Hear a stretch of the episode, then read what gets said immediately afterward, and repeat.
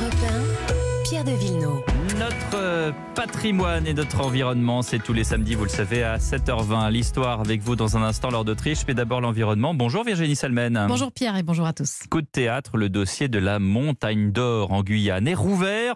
Une décision de justice est tombée il y a quelques jours en pleine période de fête.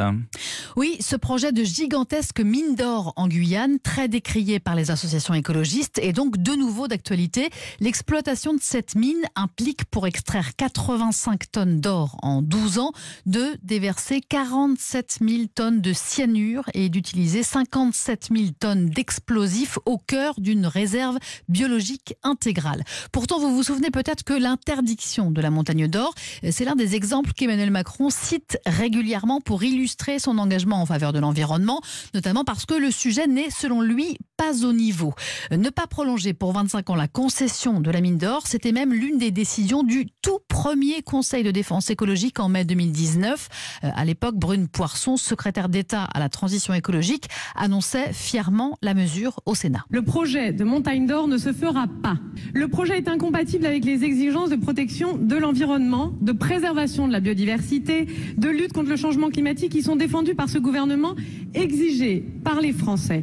Et donc, je le répète, de même que chacun des membres du gouvernement qui aurait à s'exprimer sur cette question-là, le projet ne se fera pas. Bon, on entend la, fermeté, la, conviction de Brune Poisson. Qu'est-ce qui s'est passé depuis un an et demi pour que, bah, pour que la situation se retourne à ce point?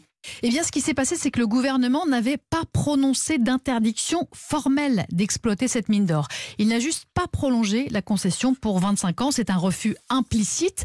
Et les deux compagnies qui portent le projet de mine d'or, Nordgold et Aurea Mining Corp, ont, elles, beaucoup fait travailler leurs avocats et produit un dossier que les juges du tribunal administratif de Guyane ont jugé suffisamment convaincant.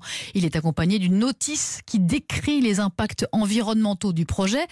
Deux sociétés affirment même que leur mission est de développer des gisements d'or avec une empreinte environnementale réduite, notamment grâce à des technologies innovantes. Elles promettent aussi de créer 3750 emplois, ce qui dans la région, vous l'imaginez, est un argument hmm. de poids, mais un calcul que réfutent les associations environnementales, notamment le WWF, pour qui euh, ce sera en réalité moitié moins d'emplois locaux. Pour eux, une mine d'or euh, rapporte surtout à ses propriétaires, pas tellement euh, d'impact sur l'emploi local mais surtout ils alertent sur le désastre écologique. Pour les autres associations locales comme Guyane Nature Environnement, le gouvernement a laissé tomber le dossier en quelque sorte, ne s'est pas assez défendu et elle demande maintenant à l'État eh bien, de faire appel. Merci Virginie Salman et à tout à l'heure pour Europe Midi.